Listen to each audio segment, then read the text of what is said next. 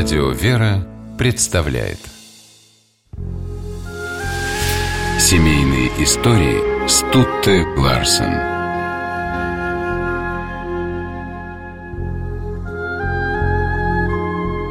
Двадцать шестое августа 1812 года стало днем, который разделил жизнь русской аристократки Маргариты Тучковой на две половины.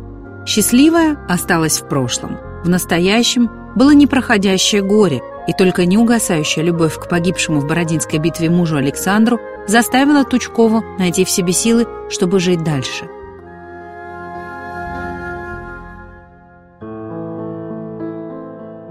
Маргарита родилась в знатной семье Нарышкиных. Умная, образованная девушка была впечатлительной и пылкой. Дома ее звали Огоньком. В 16 лет барышню стали вывозить в свет и очень скоро выдали замуж за Павла Ласунского. Брак продлился недолго, Павел оказался настоящим тираном. После того, как он довел супругу до нервной горячки, Нарышкины добились в священном синоде развода для дочери, и она вернулась под отче кров. Тогда и появился в их доме полковник Александр Тучков, о котором говорили. Редко в ком внешние и внутренние достоинства сочетаются в такой абсолютной гармонии. На одном из вечеров Маргарита исполнила романс – Услышав ее чудесный голос, Тучков понял, что хочет слышать его всю жизнь и попросил руки Маргариты. Но получил отказ ее родителей. Они боялись еще одного неудачного брака для дочери. Маргарита, успевшая полюбить Тучкова, опять слегла в горячке. Огорченный Александр уехал за границу и прислал оттуда своей возлюбленной стихи, которые заканчивались словами «Кто владеет моим сердцем? Прекрасная Маргарита. Они переписывались четыре года. В 1806 когда Тучков второй раз попросил у Нарышкиных руки их дочери, родители дали согласие. В день венчания с новобрачной произошел странный случай. Возле церкви к ней бросился юродивый и со словами «Мать Мария, возьми посох!» протянул ей палку. Удивленная Маргарита взяла ее и привезла домой, чтобы сохранить. Тучков, мечтающий поселиться с женой в тихом имении, подал прошение об отставке. Император ответил отказом. Накануне войны с Наполеоном армия нуждалась в талантливых военных.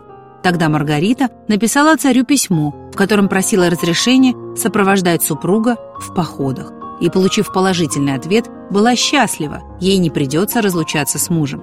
В 1808 году началась русско-шведская война. Маргарита отправилась на нее вместе с Александром. Изнеженная аристократка переходила ледяные реки, в морозы жила в палатке, ухаживала за ранеными и не жаловалась на трудности.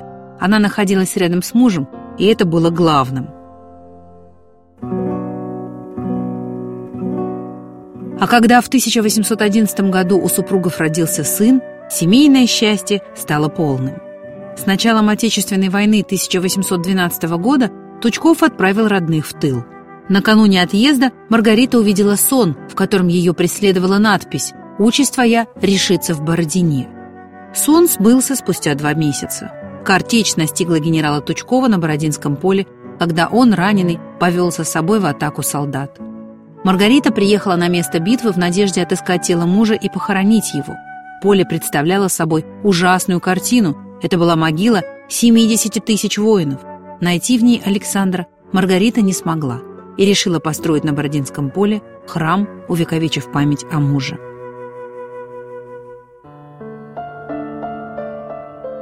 В 1820 году церковь Спаса Нерукотворного осветили. В ней, спустя шесть лет, Тучкова похоронила своего сына и из Бородино больше не уезжала. Жила в церковной сторожке, помогала бедным. Узнав об этом, митрополит Филарет предложил Маргарите организовать при храме монастырскую общину – 1836 году Тучкова приняла постриг и через два года стала настоятельницей Спаса Бородинского монастыря, матерью Марии. Тогда-то и вспомнила она слова Юродивого, которые он сказал ей в день венчания.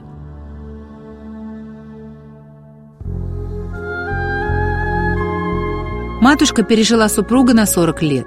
В своей келье она хранила всего два предмета из мирской жизни – портреты сына и мужа, двух мужчин верность которым она хранила до последнего часа. А Спасо-Бородинский монастырь, символ любви и самоотверженности, существует до сих пор. Семейные истории